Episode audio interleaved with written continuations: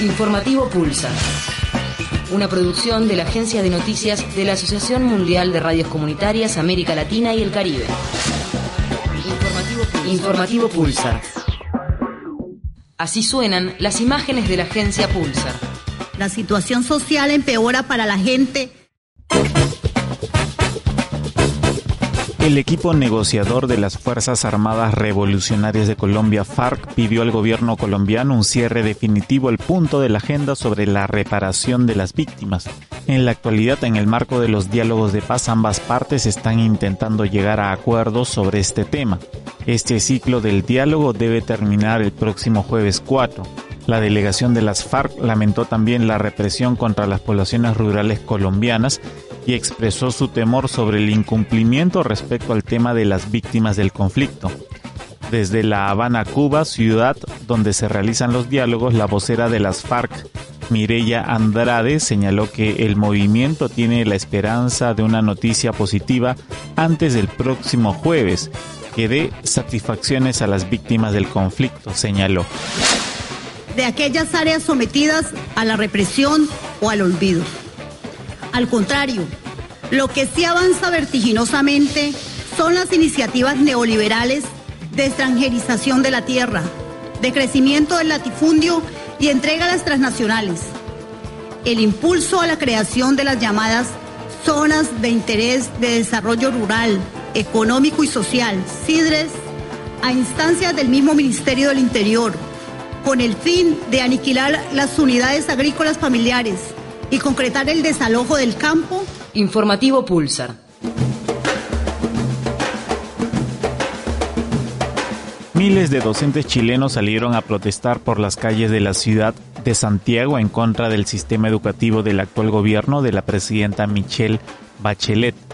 De manera especial, los profesores están rechazando el proyecto sobre la carrera docente que en la actualidad se debate en el Congreso.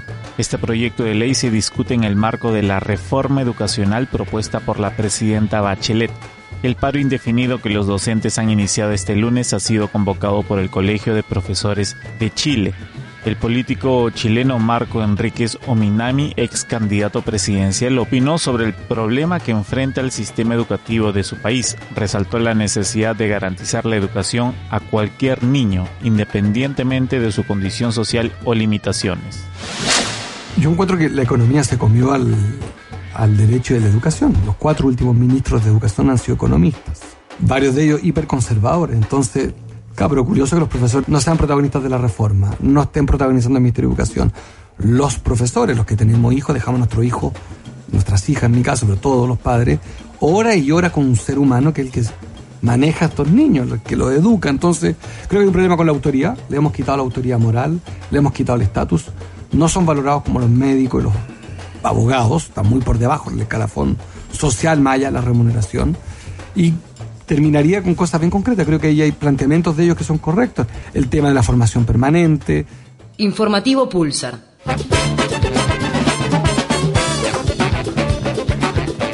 En Bolivia, cooperativistas mineros de La Paz bloquean carretera en protesta contra corporación estatal.